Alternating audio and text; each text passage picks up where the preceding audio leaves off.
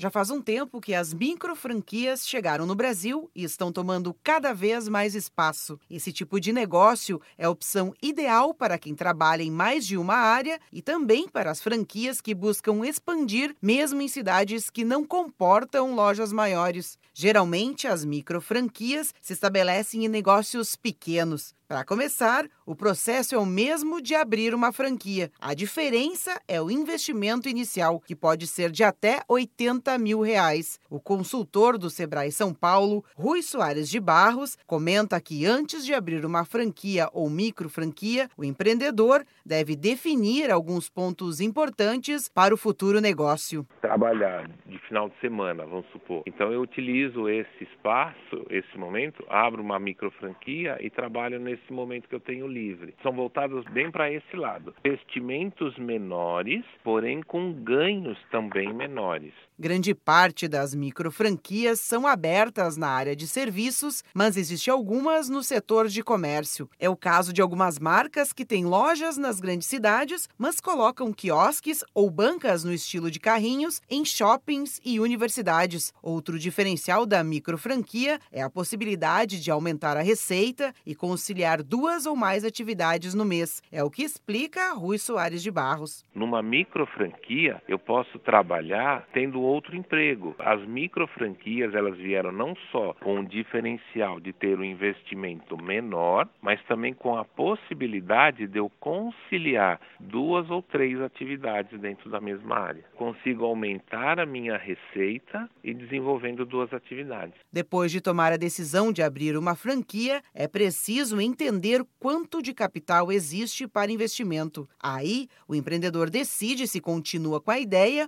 ou se opta pela micro franquia. O segundo aspecto que deve ser analisado é o tempo de trabalho que será exigido. Em uma franquia, é preciso estar disponível pelo menos em 80% do tempo demandado. Para mais informações e dicas sobre franquias, entre em contato com o Sebrae. Você pode ir até o escritório mais próximo na sua cidade ou ligar para a central de atendimento 0800 570 0800. Da Padrinho Conteúdo para a agência Sebrae de Notícias, Melissa Bulegon.